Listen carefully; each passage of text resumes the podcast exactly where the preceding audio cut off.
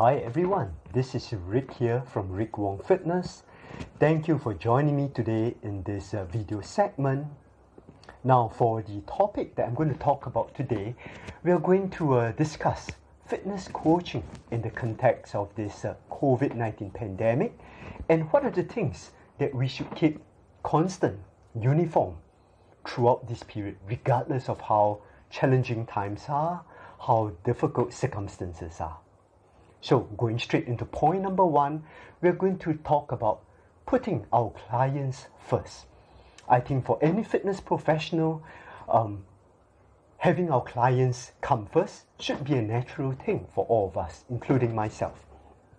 So, um, it is of utmost importance that we don't lose this uh, fact, that we always remember that no matter how hard situations are, how tough our own circumstances are, we should always endeavor to put our clients' needs and their wants first, right?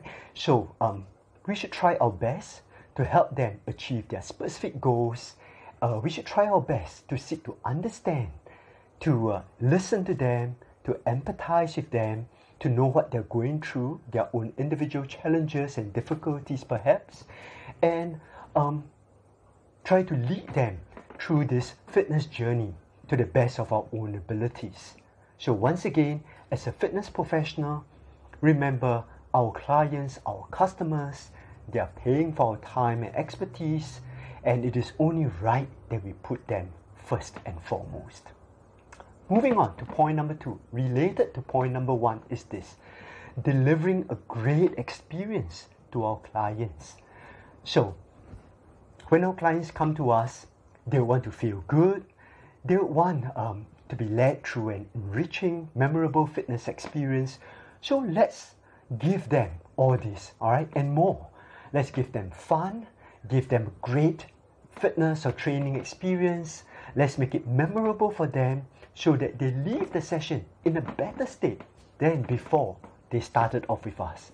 So every session should be a enriching one for them, should be a totally memorable one for them. So do our utmost as trainers, coaches, and instructors, all right, to deliver this superb experience, unforgettable experience for our clients. And point number three is to play to our strengths and assets. Now, all of us are unique individuals, all right, um, with our own strengths, with our own weaknesses. For some of us, we may fare better working with individuals, others would fare better working with groups, Yet others may want to work with kids. Um, some will want to work with new mothers, new moms. Others would want to work with seniors and so on. Now, regardless where our strengths lie, all right, we should give our best and make sure that that is the niche, all right, that we are most suited for. Now, by playing to our strengths, we will ensure that we're giving the best to our clients and I think they can see that, they can feel it for themselves when they know that we, as trainers and coaches, are really focusing on the strengths that we have rather than just going according to what's the latest craze or what's the latest trend. So, once again, uh, my exhortation to all fellow trainers and coaches play to your strengths. Don't be a copycat. Don't follow what the rest of the world or what the rest of the industry is doing. There's no need to right? When you play to your strengths, you'll be successful. So, once again, just a quick summary of the three points that I'll be covering today. Number one, putting our clients first and foremost, regardless of situation. Two, delivering a great training experience for them. Let them leave every session totally feeling great, totally feeling satisfied with what they have undergone.